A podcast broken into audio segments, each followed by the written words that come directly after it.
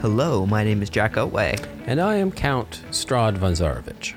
and today we are discussing the newly released, as of recording, Van Richten's Guide to Ravenloft.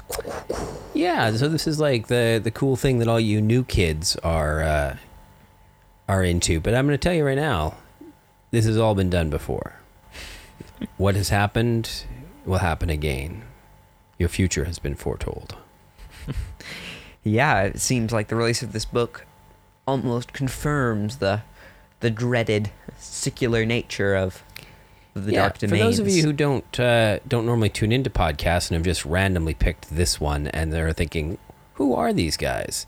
Uh, my name is actually Jay Otway, uh, and I'm- you technically are Curse I Strahd for some. play. I, I run uh, a Dungeons and Dragons uh, ongoing game, otherwise known as a campaign, uh, in which there is a sort of famous vampire, uh, Strahd von Zarovich, and uh, and his castle is known as Castle Ravenloft, uh, named after his mother.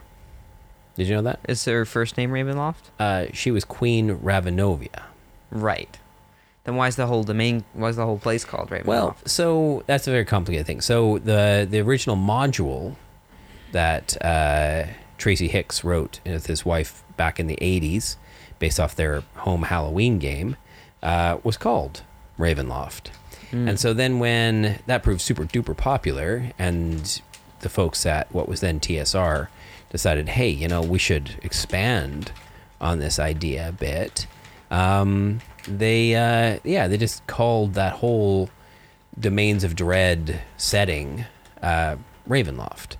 So Ravenloft was both the castle as well as the campaign setting. In the same way that we might use the campaign setting like names like Forgotten Realms or uh, Greyhawk or Dark Sun or Spelljammer or whatever. Gamma Yeah. World. but this is almost its own world, if you will. Yeah, so uh, you know, as a DM, you're free to tie these things into your game however you want. Um, I, if I have players who are starting from the Forgotten Realms who then get lost in the mist, uh, they tend to get lost in the mist in the misty forest that is just east of Daggerford, uh, which is a bit south, uh, Or southeast of completely get- Waterdeep. This book attempts to get you to go throw out all the handbooks, throw out everything you know. Yeah, this is it. You don't need a player's handbook or a DM's guide anymore. You just got Van Richten's You word just for it. need Van Richten's guide. He's gonna. So who's this Van Richten guy, anyways? Well, I don't know. Who is this Van Van Richten guy? So it's a it's a name that's been used a lot uh, in D and D lore going way back. He he's a fictitious a fictitious fictitious um, chronicler of lore and interesting places. Uh, a bit like um, Volo. And Or Mordenkainen, perhaps? Maybe Mordenkainen is more of an actual wizard. Um, although I, I suppose in Tasha? game, in game, yeah. Well, Tasha and Mordenkainen are more of the same ilk, but in game, Van Richten's like an actual character that you know you can possibly befriend and fight alongside of. Um, but yeah, he he's had many books over many generations. He has guides to ghosts, guides to vampires, guides to all sorts of things in the past. That's all been kind of condensed into one brand spanking new book that sort of updates and expands in some ways uh, all of the cool stuff that's been in you know previous editions of Ravenloft. Yeah. And so that introduces us to this book. Yeah. As you briefly described, I will read the first introduction, couple sentences, questions it gives.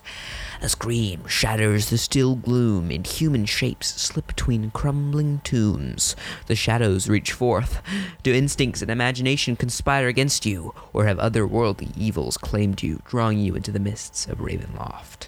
And so this book talks about new character creation options for people wanting to sort of play this sort of game, gives you tips as a DM how to run different kinds of horror in your game as well. I think there's multiple like chapters on that and different sections, sort of what it focuses and on. And that's actually not and a bunch of domains not totally new. Um, Ravenloft in the past, all the guides have always been, um, have always opened with an explanation on hey, How to how do do, I do horror? Um, even Curse of Strahd, um, the the adventure starts with a little bit of, you know, what is it that makes a horror setting different in D and D than your usual dungeon crawls? Um, and a lot of it has to do with how you tell the story as a DM, how you um, how you focus on details, how you describe the the gloominess, at least in in terms of Barovia. Barovia. Um, but a lot of these places are, are gloomy in the sense that they they all sit very adjacent to the Shadowfell, so they all have a a despair uh, sort of that that runs underneath them, um, within the the creepy horror elements sort of layered on top. Yeah, I mean, this book provides five different chapters of detailing things around that idea.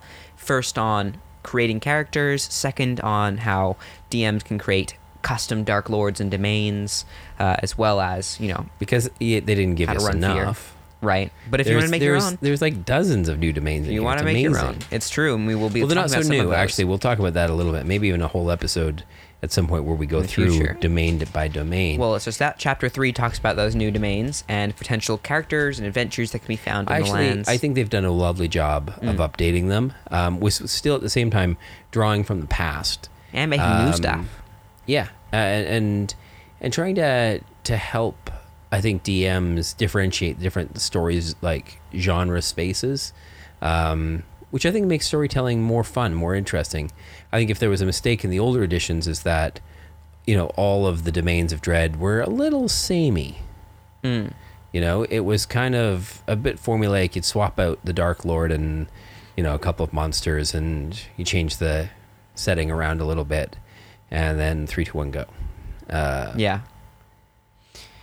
Also gives many other tools to DMs in this book. In chapter four, or you know, there's creating curses and making you know weird out of body experiences, or making safe but suspenseful campaigns. You know, because always there's going to be that trust and boundary setting uh, whenever running a, a horror game like that. Also including maybe atmospheric adventure things to draw characters into Ravenloft's fearful grip. I mean, that's just what it describes in chapter five on how to make monsters spooky as well as a bunch of new monsters that roam the domains of dread uh, and other D&D worlds. There's also a letter from Van Richten. We won't give too much if you want to have a look at the book yourself, but I do want to have your first take on Yeah. some of the new character creation options and some of the realms of dread I have picked that I have So- you know tickled my fancy. So because it's been a, a kind of hectic, busy week, uh, as much as I'm so into this space, I haven't actually read any of this stuff in real detail. I've I've ski- scanned a little bit, skimmed things.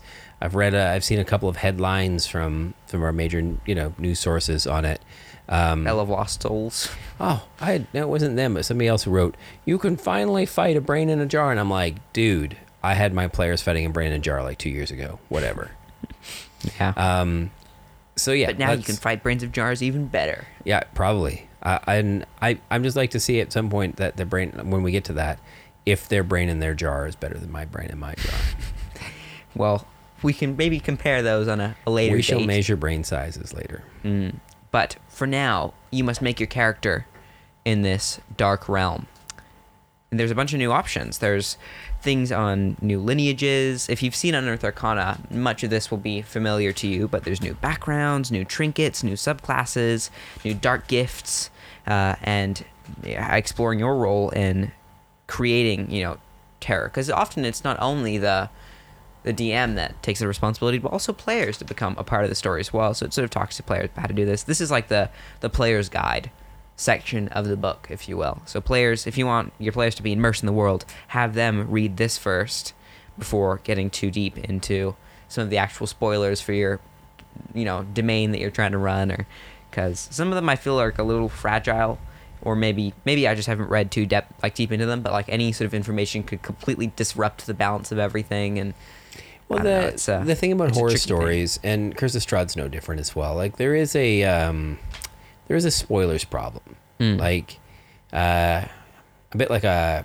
if you go to one of those sort of like haunt Halloween style haunted houses, if you know where all the jump scares are, it's yeah, kind of like loses the effect.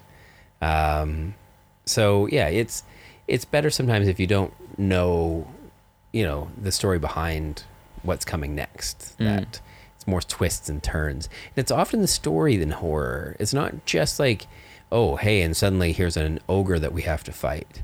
It's often the unassuming things that you Yeah. come across that seem harmless, but then you find out what they've been up to, and that's the that's the terrible, horrible thing. Like you you you know you open up the basement and you find you know somebody's being kept down there chained up with a burlap sack over their head and as you approach and you pull off the burlap sack and you're like no it's that one npc that you just could not stand to see there yeah. it's that moment it's those sorts of moment type vibes where you're like oh man this is like a different sort of game of d&d Mm.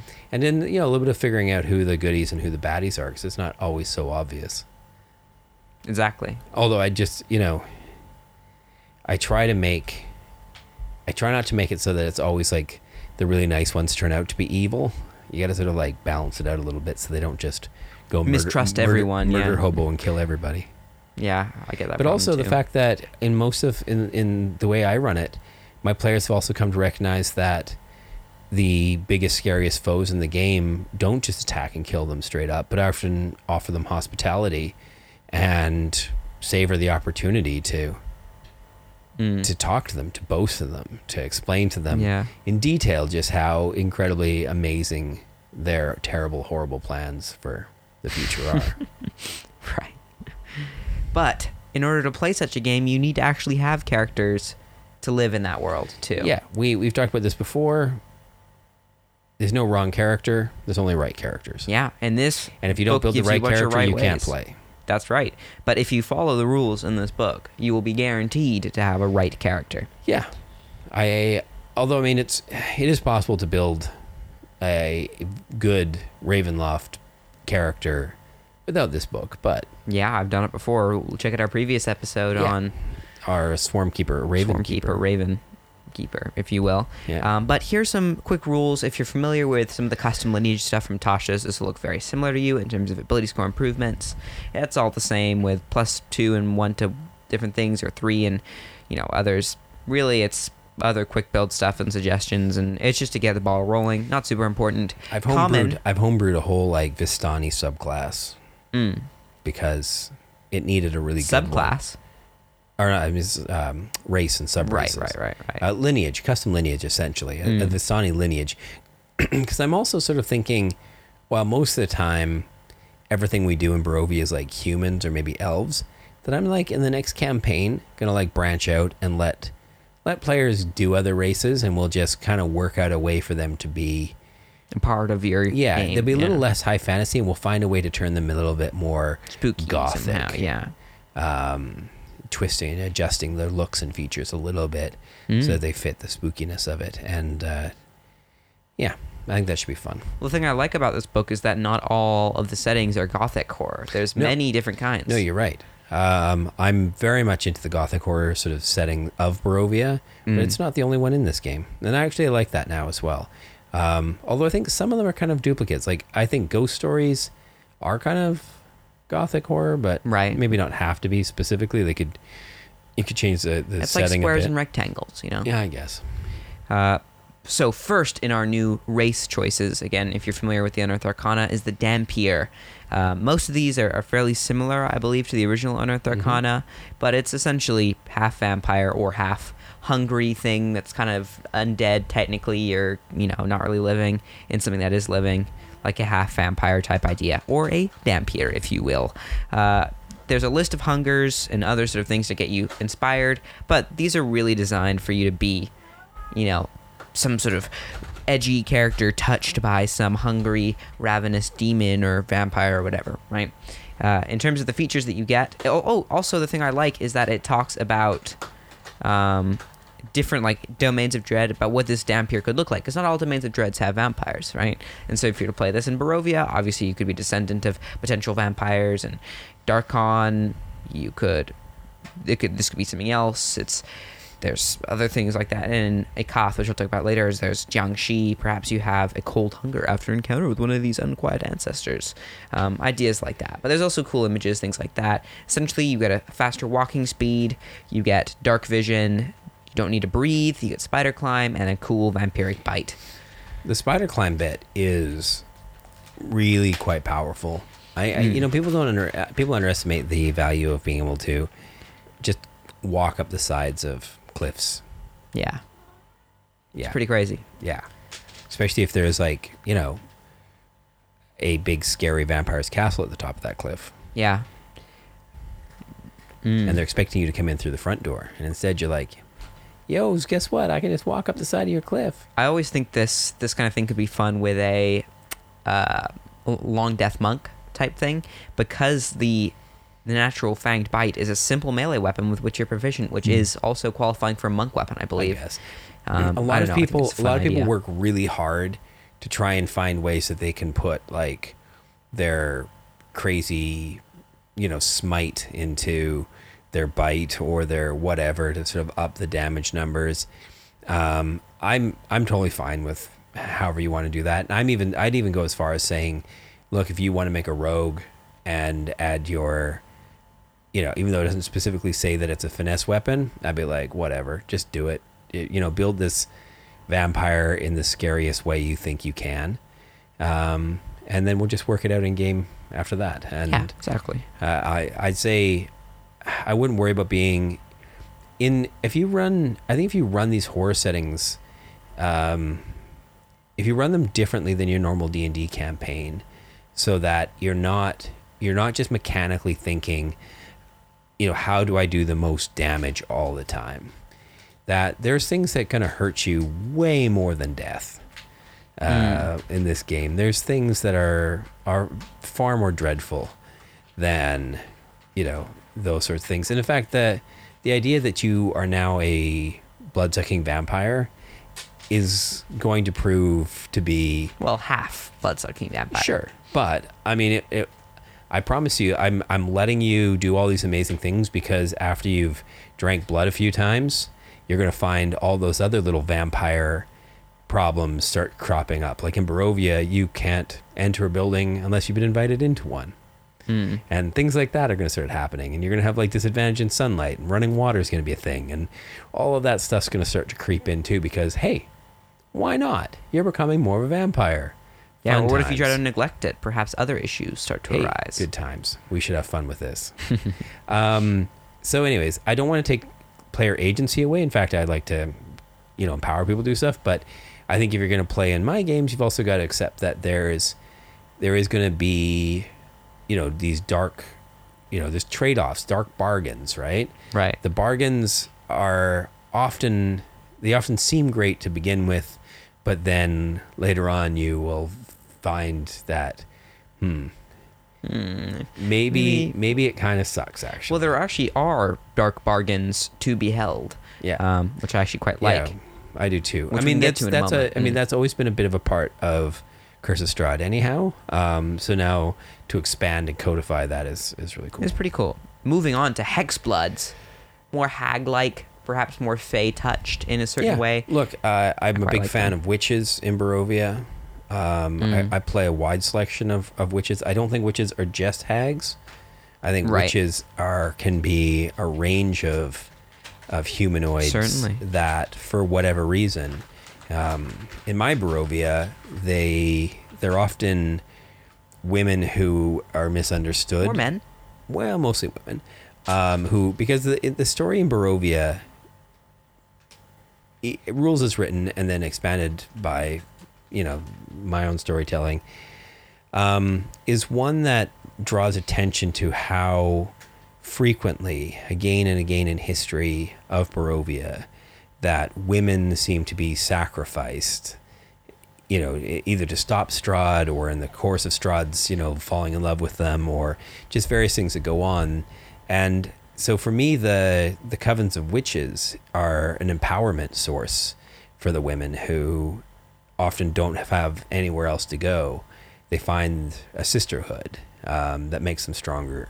Then that actually becomes a, a faction uh, in within Barovia that they uh, they're out there in many ways fighting for for other women. Right. It's interesting. Yeah. Specific usage of wish. I mean, I wonder how that could apply to other domains of dread per se, but fun thing to consider. But those those characters, those those NPCs now in my mind aren't are or some of them at least might hmm. be hexbloods. Yeah, potentially. And as a hexblood, you gain the Fey creature typing. Oh, I also should have mentioned for for Dhampirs. Oh no, Dhampirs are just a humanoid now, not a mixture.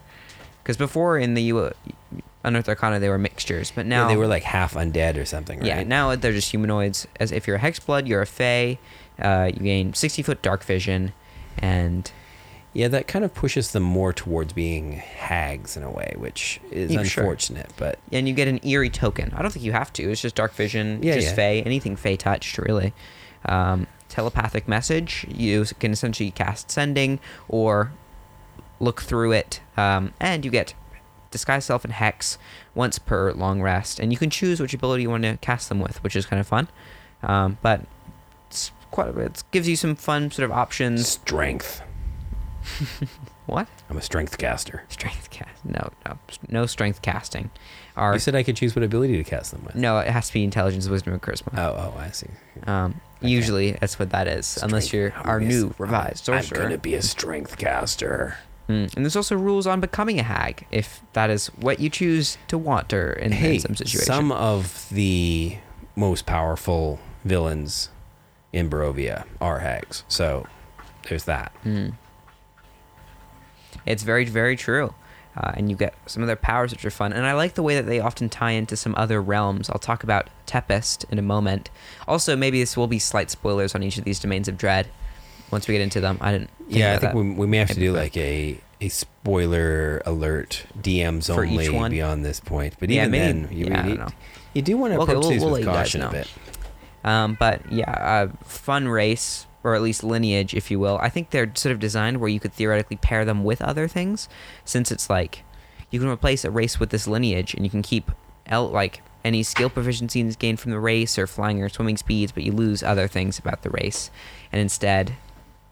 Or you can like for forego those and gain two like skills of your choice. So if you're a Aarakocra, you could be a Hexblood Aarakocra, lose your talents, but you get keep your flying speed. I guess. Interesting. Uh, and then finally, the Reborn, uh, who are I think the most versatile, which can be sort of like created as like Frankenstein's monster, all the way to you know reincarnation type stuff. I Cur- think they're Curse very of Strahd versatile. has a, a revenant NPC Could be Revenant. who is basically keeps popping back up in either his own or somebody else's body um, and continues to try to attack and kill Strahd. Hmm. um, which which is kind of a lovely, funny sort of. I mean, there's always somebody out to get Strahd, I suppose, but the fact that this is like one revenant spirit that just won't leave him alone, that just keeps coming back and keeps coming, who Strahd has had to kill like so many times. Yeah, it's that's sort of a fun idea, funny idea. I mean, maybe this could be the reborn with the new rules. Um, I think it's I like that it's super versatile, but again, you could go that revenant undead hunting down something. Maybe that's a fun sort of inspiration for the character. I love the art here too, um, with like even phantom limbs or sort of reborn you know, style or something like that. There's certain faded. me- The idea is also that there's like faded faded memories that maybe you're connected to some other creature, or something in your head, or there's something funny going on mentally I, as I'd- well. I'd be fine if uh, a player wanted to be a revenant with this. sure. you know, not like a proper full on undead, but I guess they kind of are in a way that they're Mm. gonna, you know, they're gonna have this. I like the idea that they're on a mission, that they are on this like, I've been wronged by this guy, and I am not stopping until he's dead. And even if that means I have to die a thousand times, I'm gonna keep going. Yeah, I mean, it also this one has connections to other potential domains of dread, such as Lamordia, which I'll also talk about in a moment, where you could be a creation of a specific person. They have, It's alive. yeah, they have a specific will for you or something that they want you to do, which is kind of fun. Uh, you are still humanoid though. You can choose which size you want to be. You get a 30 foot walking speed, uh, and you have a funeral. a deathless nature, um, which you have advantage on saves against disease and poison, and resistance to poison damage, advantage on death saves, no need to eat, drink, or breathe, and no need to sleep. Uh, you can finish a long rest in four hours, which is also very Which nice. exactly like an elf. you retain consciousness during this time while, while you're sleeping. exactly like an elf. Pretty Or much an a- emotionless a, state. warforged. Mm, yeah, I mean, this is closer to Warforged than Elf for sure, but it's a way to like de-Eberonize it a little bit and make it more. Well, and you know, actually, something anyone. you said earlier as well, like how some of these stories could take place in other places. The idea of doing like a ghost story in Eberron Mm. actually really appeals to me as well. Sure. Um, I think that could be a really interesting combination of ideas. Yeah, yeah, definitely. And finally, knowledge from a past life where you can, I believe, once per long rest, or actually, no, a number of times you get a proficiency bonus per long rest, you can add a d6 to an ability check you make. So, makes you a little bit maybe more skillful as well, which is kind of a fun feature. But that sort of connects to the idea that there's faded memories from long ago, you know, that sort of haunt you in a certain manner, which I think is sort of fun.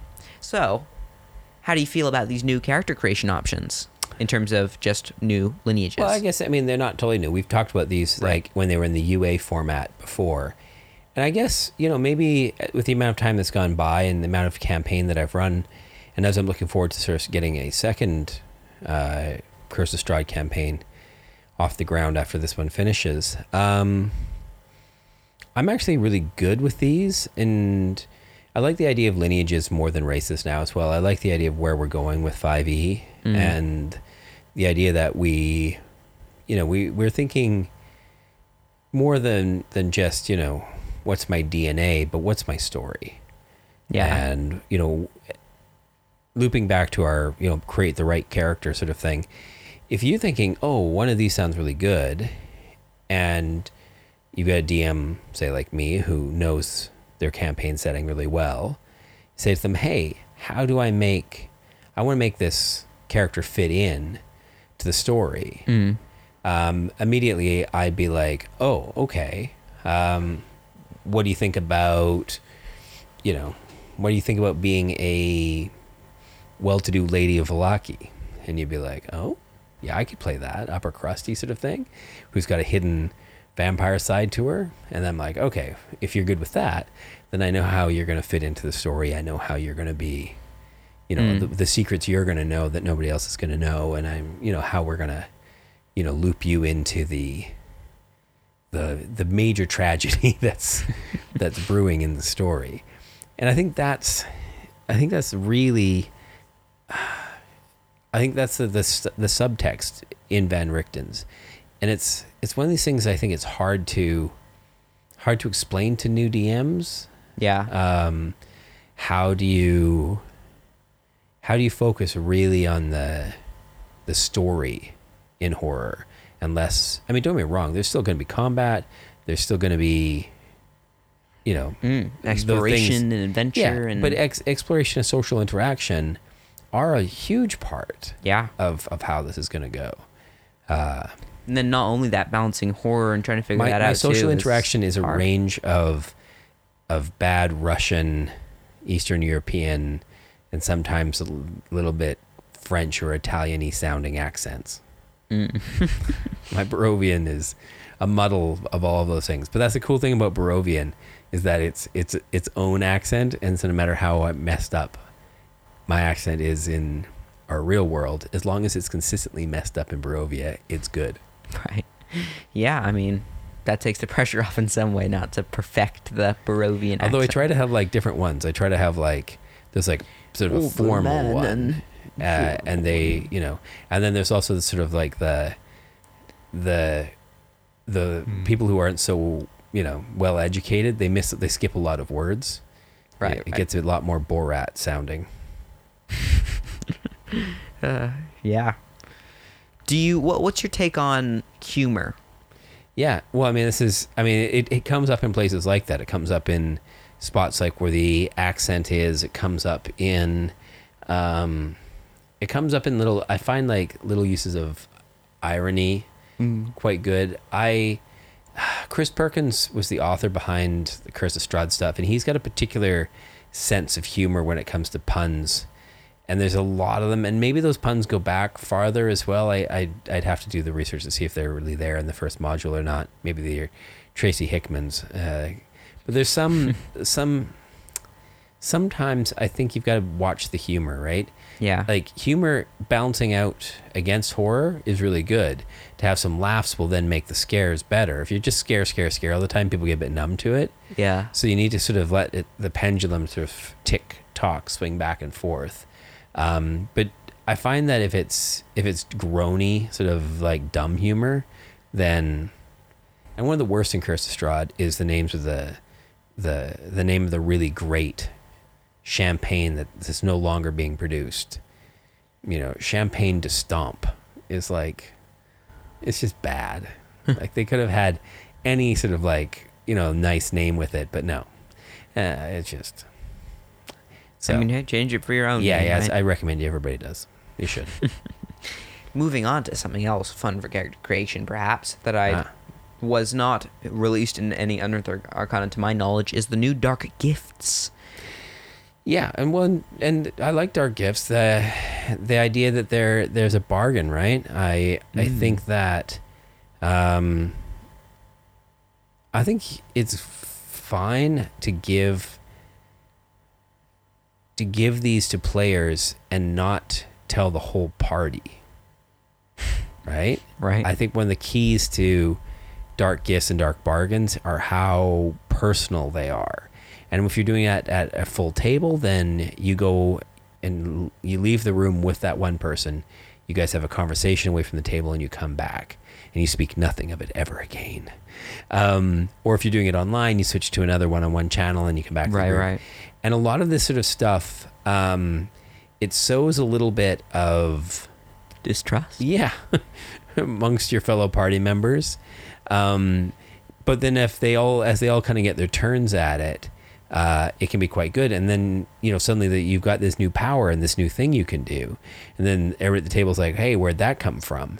And then you're all cagey about where it came from, what's going on, and that's actually, again, this is this adds to the story and to the effect at the table.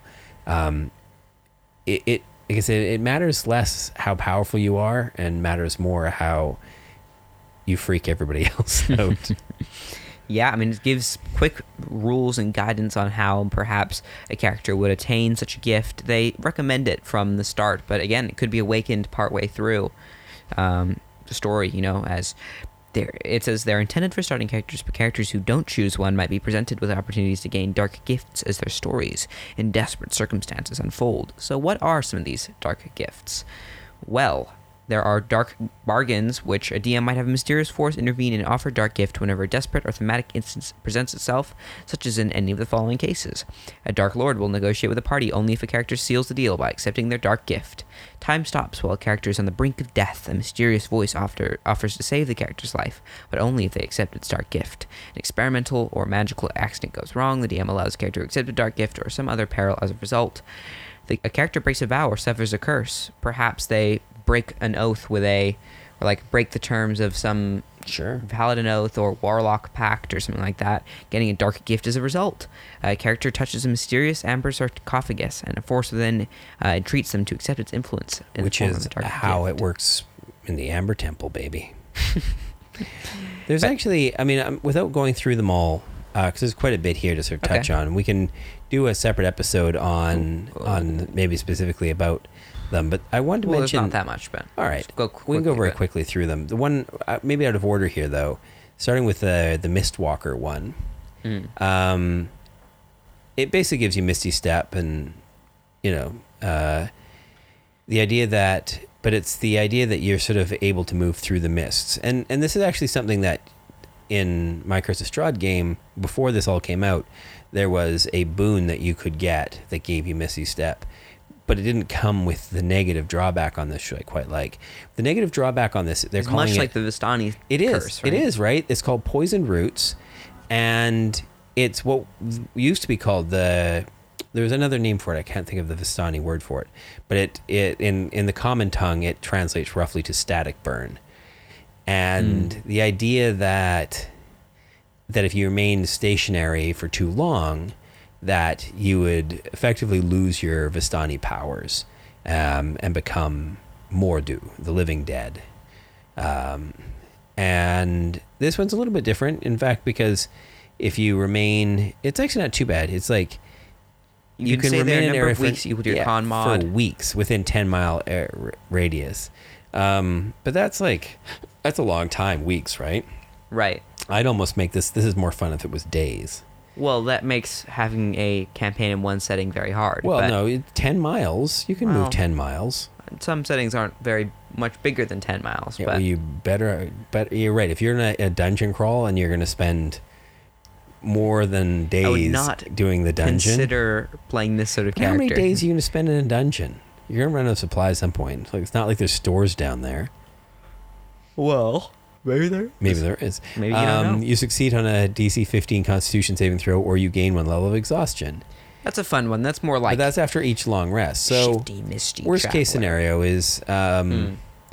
so you can remain in the area for a number of it says weeks if we change it to days wouldn't be that bad equal to your constitution modifier so yeah i suppose if your constitution modifier is only like plus two two days doesn't seem very long um, before you have to start making saves you really would have to start moving along um, much more quickly but Yeah, I going through some of them quickly if we can as well.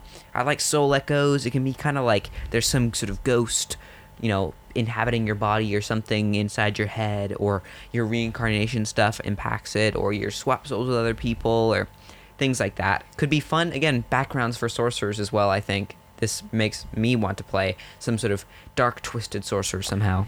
Yeah, um, and it- with it's got a- extra it's, it's got a little languages, table that you get to roll on. experiences. Yeah, all of them- most of them have tables. That then is sort of like you know immediately after you make an attack roll, an ability check, or a saving throw, and you roll a one, then suddenly like you know if you nat one on this, you have these like effects that sort of pop up. Like memories and sensations overwhelm you, and you're incapacitated until the start of your next turn.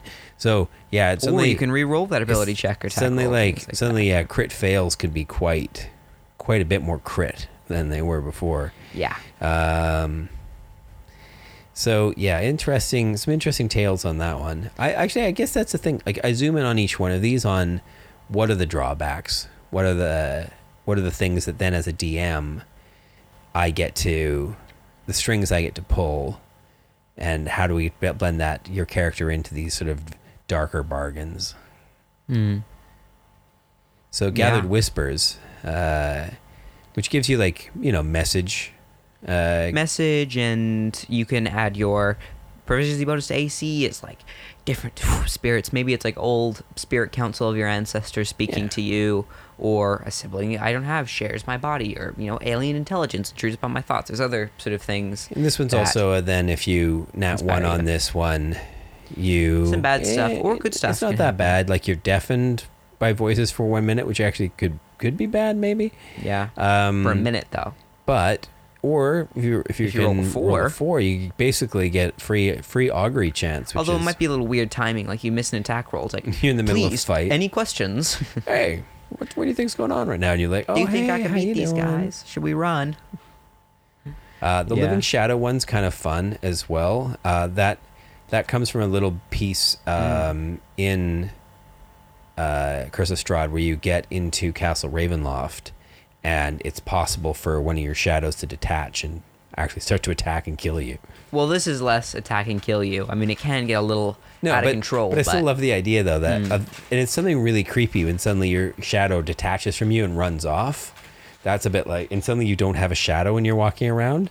That's Yeah. just like, what is that? That's so weird. Again, or if you find it and Mm. see it again, and you're like, where are you going? And if it's then leading you somewhere, and you're chasing it and you're following it and wanting to get it back, and it leads you into like danger, that's like, mm, thanks, Mm-mm. shadow. Yeah, I mean, you could do that as a DM. You know, cause different characteristics from there. I do love It basically the gives, idea it of the gives you shadow strike. Uh, and a- an increased reach by ten foot. If we pair that with our cavalier bugbear, a shadow bugbear cavalier. yeah, suddenly its range of attack is greater than a longbow. well, maybe not that far, but pretty far. Uh, I, I love this idea though with a shadow monk who is doing all sorts of unarmed strikes that then crawl with shadows as their claw, fist, you know, maul enemies and things like that. Especially good for increasing the reach on your unarmed strikes as well. Could be quite fun. And the bad stuff on this is like not that much. You kind of nerf some damage if you Yeah. crit on it. So it's that one's not as interesting. I It can think. help or detract as well, but there's an ominous will. I don't know. It's kind of interesting. Mistwalker, again, we've talked about that one. Second Skin is like a uh, a catch-all for lycanthropy, you know, aberrant sort of alien stuff, fey stuff, metal machinery stuff. And, and the involuntary change on that is lovely. yeah. Um, and also the catalysts on it. There's no real like indeterminable what happens. Like you know, you turn into something as through the alter self spell, yeah. which is always felt like it's been built for lycanthropy or something like that from the very beginning. So it makes perfect sense to me. And the way that you can actually do different things and actually leaves a mark on you um, afterwards, I think is also kind of fun. I, I like the idea of this as well, like for maybe a cleric character who, uh, and tying Mm-hmm. into the Quasimodo story idea a little bit. In uh, Curse of Strahd, we also have a, a, a homebrewed race based on the mongrel folk, folk in that story.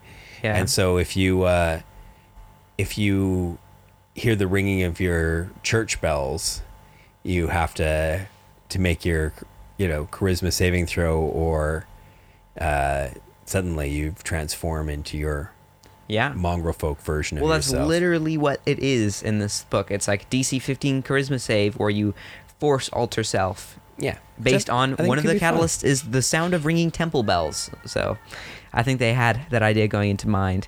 Some other ones include symbiotic beings, which I think is sort of fun. Maybe a little different. Could be feel similar, but I feel like it's it's fun the idea that there's there's another creature with you. That could be your warlock patron, very much so as well. Uh, with the entwined existence, and I think you get extra languages and skills. I think as well, uh, sustained symbiosis. When you fail save, you can Yeah. expend your hit die. Ooh, fun hit die mechanics, and add the number rolled to the save, which is sort of fun. If you use this feature on a death save, you succeed on the save and regain one hit point. Ooh, Um, Once something I'm not sure if I brought this up in a previous episode of our podcast, but uh, sentient weapons. mm. Uh, there's a little section in the DM's guide about how to deal with sentient weapons, and uh, and whether they're you know regardless of whether they're good or bad, uh, if they might they might once in a while get to a point where they like decide to try and take take you over, like possess you, and uh, yeah, you make a charisma save, and if you fail, then the the weapon controls your actions. yeah. Who knows? Maybe your symbiotic Um, entity which is, is- your weapon as a hex Again, blade. I Who think knows? that sort of there's Fun. a little bit of something that's drawn from this as well, like the idea that the symbiotic agent, you know, it it doesn't have to be like a living thing. It could be a sword. It could be a sword, it could be a an amulet or a gem or something. Um, that holds your soul captive or something like that, right? It's got its own agenda too, so very much so like a sentient weapon that and you I, must. that symbiotic agenda idea is where I, I sort of see that connection. Mm-mm. Touch of Death, I think, is we can quickly skim over. It's just extra. It's actually this one's actually not bad at all. Um, anything grappling you or your grappling takes extra necrotic damage. Your unarmed strikes do extra necrotic. Again, great for Touch of the Long Death. Hmm. Uh, or Mar- Shadows Monks, I think, could be super fun. Or maybe There's some an weird excellent Sun piece Soul. of art of the of a dwarf um, occultist uh, in her sort of Victorian Mm. uh, garb. It looks really cool. being actually. watched by several weird alien cats. Yeah, with like Sort of way fun. too many eyes of the wrong color and size. Yeah. Uh, that one's for the watchers specifically, where things are constantly watching you. This one's not as beneficial. It's just, I believe, for an hour you can gain advantage on investigation perception. Although, you know, that's not bad, and you can't be blinded. But once you use it, you can't do it again until you finish a long rest. However, you always have disadvantage on deception, performance, and persuasion against things that can see the watchers. I don't think it. I think everything can see them unless you try to hide it.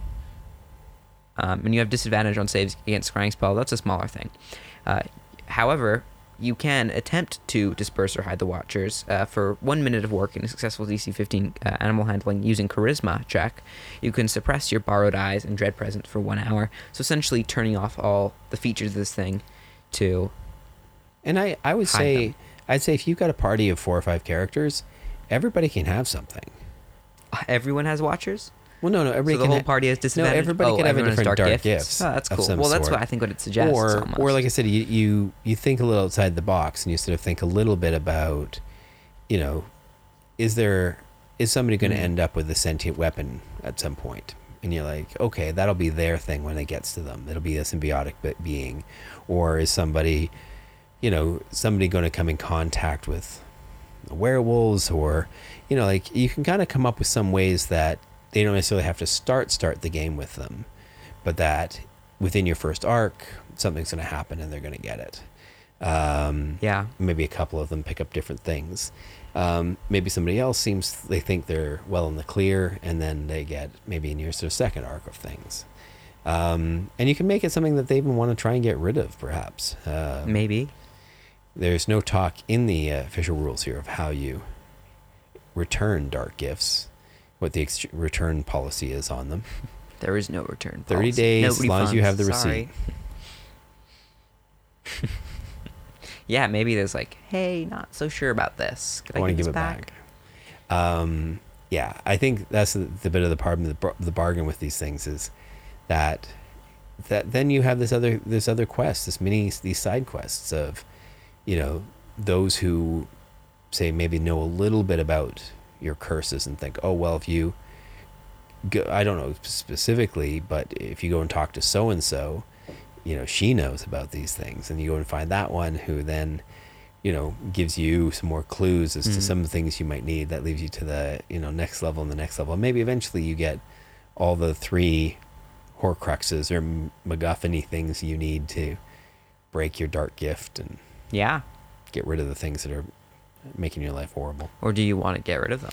or do you maybe at that point you're also deciding you know maybe i Can just I, use can I it one- control this? i just use it one more time hmm. and then we're done Yeah, because it's not all bad, right? just one more time Moving on to subclass options. I don't think we'll actually get to the domains. Maybe we save that for a Yeah, spoiler episode in the future. But two new subclass options. One's both, again, listed in the UA, which I believe remain similar except for some of the Tales from Beyond in the Bard. But before I get too ahead of myself, we have the Bard College of Spirits and the Warlock the Undead cla- like subclasses. I'm a little upset they called it the Undead. I think they should get rid of the Undying, just scrap it, get rid of it as a subclass, and then just keep this instead as the new Undying, or call this the Undying. Get rid of the old one, errata it. Get rid of the old. We, we can't have an Undying and Undead Warlock in the same party. That's just dumb. but before we get to that, and I go on another rant, there's the Bard College of had, like, the undying the undead and then somebody plays a uh, reborn Yeah. Ugh. Campaign over. that's that's the party Hey, that's actually a kind of a cool idea. I feel like the Undying Warlock will feel vastly underpowered, uh, and I will need to give them all the dark gifts. Um, you see, that's as, again. There's another way as a DM that Maybe it's some it doesn't matter what yeah. players make for a character. If, if somebody makes their super duper min max over like charged, then don't give them the cool dark yeah, gifts. everybody else gets dark gifts and magic items, and suddenly you're like, okay, tables balanced. Let's Yeah, go. Yeah. Um, the D and D, like I said, we've we've mentioned this before. I, I really, the more you play it, the more I'm like, eh, I don't think you can break this game. Mm. It's true.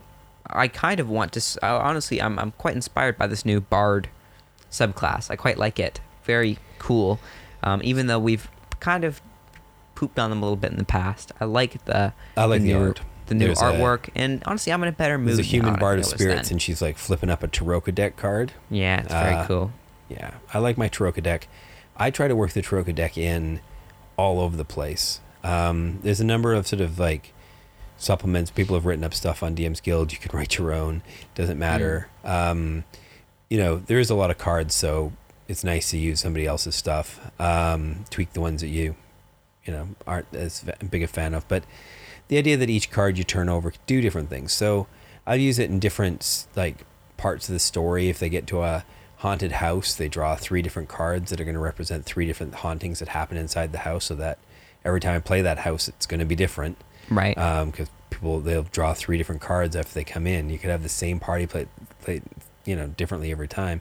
But as a DM, also it's it's kind of fun to have the game change up. Yeah. Um, and Curse of Strahd's a bit like that. You draw cards and different things happen. And I've just found more and more ways to have them draw from the deck and uh, and see what happens. Uh, we often do stuff like if you, after you've died, not mean dead dead, but like if your character's dropped to zero hit points and then been brought back Hmm. that night when they sleep, we draw a card from the Tarokka deck, and then their fortunes of like whether bad stuff happens to them uh, in the night because they were touched by the spirit plane. Yeah. Really depends a lot on what card they draw. It's true, but to help channel some of that chaos is the new College of Spirits Bard. At third level, you gain the Guiding Whispers, which gives you the Guidance cantrip, which again doesn't count against the total number of cantrips you know as a bard, which is sort of cool. Um, and for you, it has a range of 60 feet, so you don't need to go up and touch someone every time. You can action guide, bonus action, bardic inspiration, add a d4 and a d6, potentially a plus 10, which is a little crazy, and a guaranteed plus two at the least. Also, at third level, you can use new things as your spellcasting focus, uh, such as a candle, crystal ball, skull, spirit board, or the way Tarokka they put the words crystal ball and skull next to each other, I'm like, I immediately see the bowler from Mystery Men. Did you ever see that movie? Right, right. She's got like the her father's spirit skull inside the bowling ball that flies around and attacks things. I'm like, oh, can I do that with this class? I don't know if it hurts things. Maybe. Well, let's explore. At sixth level, whenever you cast this bard spell that deals damage or restore hit points, you can, uh, through this special focus, you can roll a d6 and gain a bonus to one damage or healing roll, which is kind of cool. So, it doesn't also require you expending bardic inspiration. Instead, that is on the next feature from third level. So you get three things at third level, which is pretty good. Um, bards typically don't get much things at higher levels, and they have to be kind of front loaded with their subclasses a Mm. little bit. So I find But it's kind of also, cool. you know, uh, the way they mention straight up Tarokka deck on this as well is lovely Mm, because you yeah. can really make a do nice other tarot fortune. cards you can do yeah, like that, a fun but- fortune teller sort of thing from it. to. Yeah, it's cool though. I like that. I like that they give you the option though. You know, it doesn't have to be a deck of cards, but it can be. And then I imagine with the skull, different sort of faces could form around it as, you know, different cards are drawn, you know, for instance. But speaking of that, third level, your kind of hallmark features of College of Spirits is to summon spirits with the Tales from Beyond, where while you're holding your spirit focus, you can use a bonus action to expend a bardic inspiration and roll on the table, uh, to and you roll actually the die to see which like the bardic inspiration die to see which appears. So it starts off smaller, so you're only getting access to a certain number of spirits, but then the table gets larger and larger and larger as you gain higher levels, which is kind of a cool way to scale it in a way that doesn't even Yeah. say at certain levels So, you get this, this, this. Tale of the Mind. Bender is a 12. You only get that later. Yeah, only at much higher levels where You, you. evoke the, an incomparable, We don't have to go through each of these, but- fable from other of an otherworldly being. yeah, I love that it enca- encourages players to try and like, do you, do So you want to make stories You become? Do more you- Lovecraftian as time goes on. Is that how it works? Or well, it doesn't, why does it have to be Lovecraftian? well, the mind-bending tales of otherworldly beings kind of feels Lovecraftian. Can be, doesn't have to be. It Could be any sort of story you want it to be, right? Could be about about ET, Okay. Again, talk with your DM about things that are relevant about to the story. maybe you become a Spielbergy. Yeah. Well, you maybe you're some sort of director. Storytellers like the bards of the college experience uh, uh, of spirits often give voices to tales inspired some, by some greater theme or body of work. Um, so try and consider general sort of what sort of stories do you tell, what unites them. Uh, are they fictitious, you know, figures? Are they maybe things from constellations? You could go star type vibe, multi-class with druid circle of stars. uh, are they imaginary childhood friends or like story things that you made up or characters in a particular storybook? Uh, are they general historic champions, mythological heroes, or urban legends? You can really talk with your DM about what makes sense for you. I think this is like super creative. At higher levels, you get things to learn any spells if you conduct rituals with other creatures. This could also be good, fun roleplay moments where you kind of try and convince NPCs to help you with your spirit session or things like that. Uh, and then at the highest levels, uh, it's just more sort of control over the spirit table, where you can roll twice and choose whatever option you want, or if you roll the same number twice, you can choose anything, which is kind of cool. But that's my higher levels. So I think that's a very fun. I used to think that was kind of random, that the random chance hardly made it ever useful, and that may be true, but I still think it's a very fun subclass. Certainly less lethal than the wild magic sorcerer, and potentially more interesting to play from a role uh, role playing perspective. Secondly, we have our or what do you think of it? Any other comments to make Um, for those college spirits? Yeah, I, I don't have an idea yet, but I mean, again, just we've I've, I've tried to make fortune tellers before using different Mm. classes, and I think it's a fun way to to try and do a less of a charlatan fortune Mm. teller and one who's more truly spiritualist of some sort, which Sure. is kind of fun. I think it'd be good if you could add pick up a little telekinesis and stuff with this. Could be kind of fun. Well, there's feats to- for that now. Yeah, yeah. From Tasha. That's why I'm sort of thinking like try and put some of that stuff together could kind of make it fun, but yeah. um, I don't have an idea for it yet. New hex blood, perhaps. Maybe. Hexblood, College of Spirits, Bard, or I don't know, fun stuff to think about. Yeah, doing some of those pairings. I mean, they, yeah, some of this stuff does go well together. The idea of like where where do you draw your spiritual powers from? Um, how did that Mm. co- how did that come to you? And if your lineage ties into that, it, that's even you know better for the story. Yeah. Um, the undead warlock one, I still like. I actually I- quite like it. Yeah, but okay, I'm like, I'm, uh, I'm just a little bit like, I suppose it's the same with every warlock, though, right? The question of who's your patron, Mm. and for a lot of people when they build warlocks, they don't even really worry about answering the question. It's like I'm just making a hex blade. It's you know, patrons like, I don't know, Raven Queen, something, whatever, done. And for the DM, most of the time that doesn't tie into my story, so I don't really worry about it. It's just this sort of thing in the background. Um, but you look at like Critical Role, like Matt Mercer and what uh, Travis Willingham did Yeah. together with uh, make it a with, big deal. with Fjord being a warlock and having a his patron being really something that that's demonic and scary, and they decide to really want to get away from, and that unleashing his patron would be very bad. Um, this, that he had to sever the whole tie. yeah, yeah, and and that's great storytelling. And I sort of feel like, as a DM, I want to do that sort of thing for my warlock player as well. The undead one though is it is worrying a little bit because you are having to like the the sort of types of beings they they sort of mention here. We're talking about like demi liches, right? Or Draco liches, or undead pharaohs, or elusive dark lords, and you're like, eek. Um, this is this is like stuff that's going to really complicate my story. Um, Is it though? yeah, maybe not. You're right. DM D and D's not that breakable, but it's it does seem to me that those are I don't know. They are they sort of feel like they you got to find a way to like work it into the story somehow. You got to find a way to tie it back in. And and then I think yeah, as soon as somebody said to me, "Oh, I, I really want to be the undead warlock," um, We and started talking and we about started talking. I'd find a way to put it into the story. Um, I managed to do that with my current campaigns. Uh, warlock was Although- arch, archfey.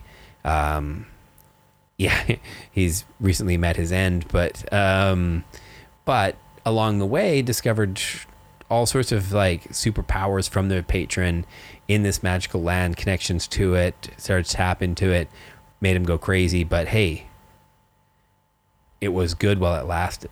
He had a good run, drawn deeper and deeper into his patron's power. Um, and I guess that's the same with this. I, I guess when I think I'm worried about your patron being a demi lich is or a vampire tyrant, these are not these are not friendly, happy patrons that are out there to love you.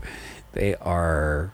Yeah, But I maybe guess that's, that's the the case with a lot of the warlocks patrons, right? Yeah, sure. Patrons can be far more distant. You know, I think. Why not? You know, I think a lot of people play them that There's way. many different ways to do Um, things. I think if you're going to draw them into the story, you do I think need to. Diff- I think there's. you do need to take some time and, strokes, and you sort know, of figure out that what I how you're going to do this uh, with your DM.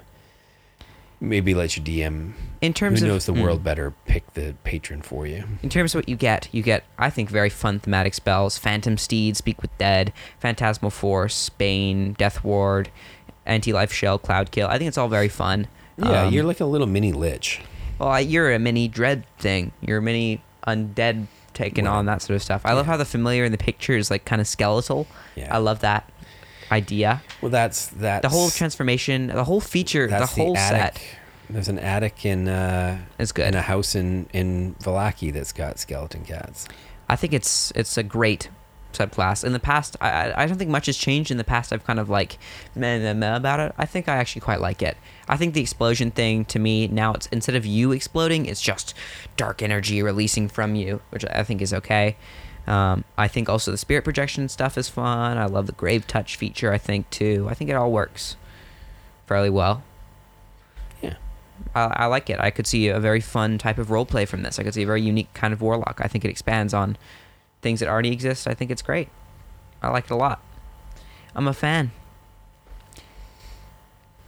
Personally, I would love Mm. to see someone play it or play it myself. And finally, on general background features, there's new things on inheriting, wandering the mists, being spirit mediums of spirits, being a survivor of trauma uh, throughout some dread domain, or traveler of, of different things. I love the picture here as well of uh, a knight of the circle taking up her ancestor's sacred charge to challenge the dark. Very fun photo there as well. I love the effects with the, the ghosts that look there. Uh, horror personality traits and ideals and bonds and flaws to help shape you. Redoing the haunted one. Uh, making new harrowing events and also the new investigator background I think is great too. Maybe could work well for Rook Font. Um, as well as some, a bunch of new fun horror trinkets, like a D100 table. Like, we didn't have enough trinkets. I actually love these sorts of tables. So, I don't know. It's all quite cool to me, I think, as well. It's actually got me back in the vibe for sort of a horror type thing. I think we're over the hour mark already this week. So, we will have to save the domains of dread for another week. Um, yeah, I've I've consulted my spirit board and uh, asked it if uh, if there will be another episode of Like Dragon Like Sun that deals with Van Richten's Guide to Ravenloft, and it's saying it's- to ask again later. it says no, it says it says uh, outlook promising. What if that? What if you were like your thing was like a magic eight ball? Yeah, the spirit spirit boards and magic eight balls are kind of the same thing. Yeah. Um, A but yeah, that's possessed magic eight yeah, ball. that actually now that you say that, I I really want to. And again, you were mentioning earlier, like how do you put a little humor into your horror setting? You're like, oh, I, you know, the spirit board thing's hilarious. I've I've put spirit boards in the game before, like Mm. obviously like out for players to touch, and the minute they see them, they're like, nope, uh, uh not touching it, no way. I think it's almost like as as not even the character, but the player themselves is creeped out by them.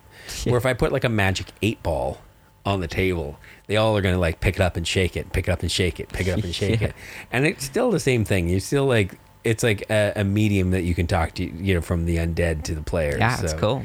It's cool, but um, yeah, spirit boards scare the hell out of people. I don't know why.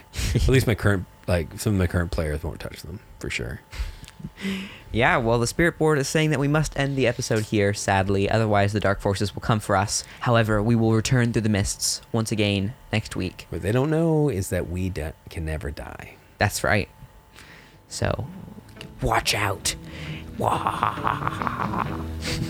All right. Bye, folks. See y'all next week. Bye bye.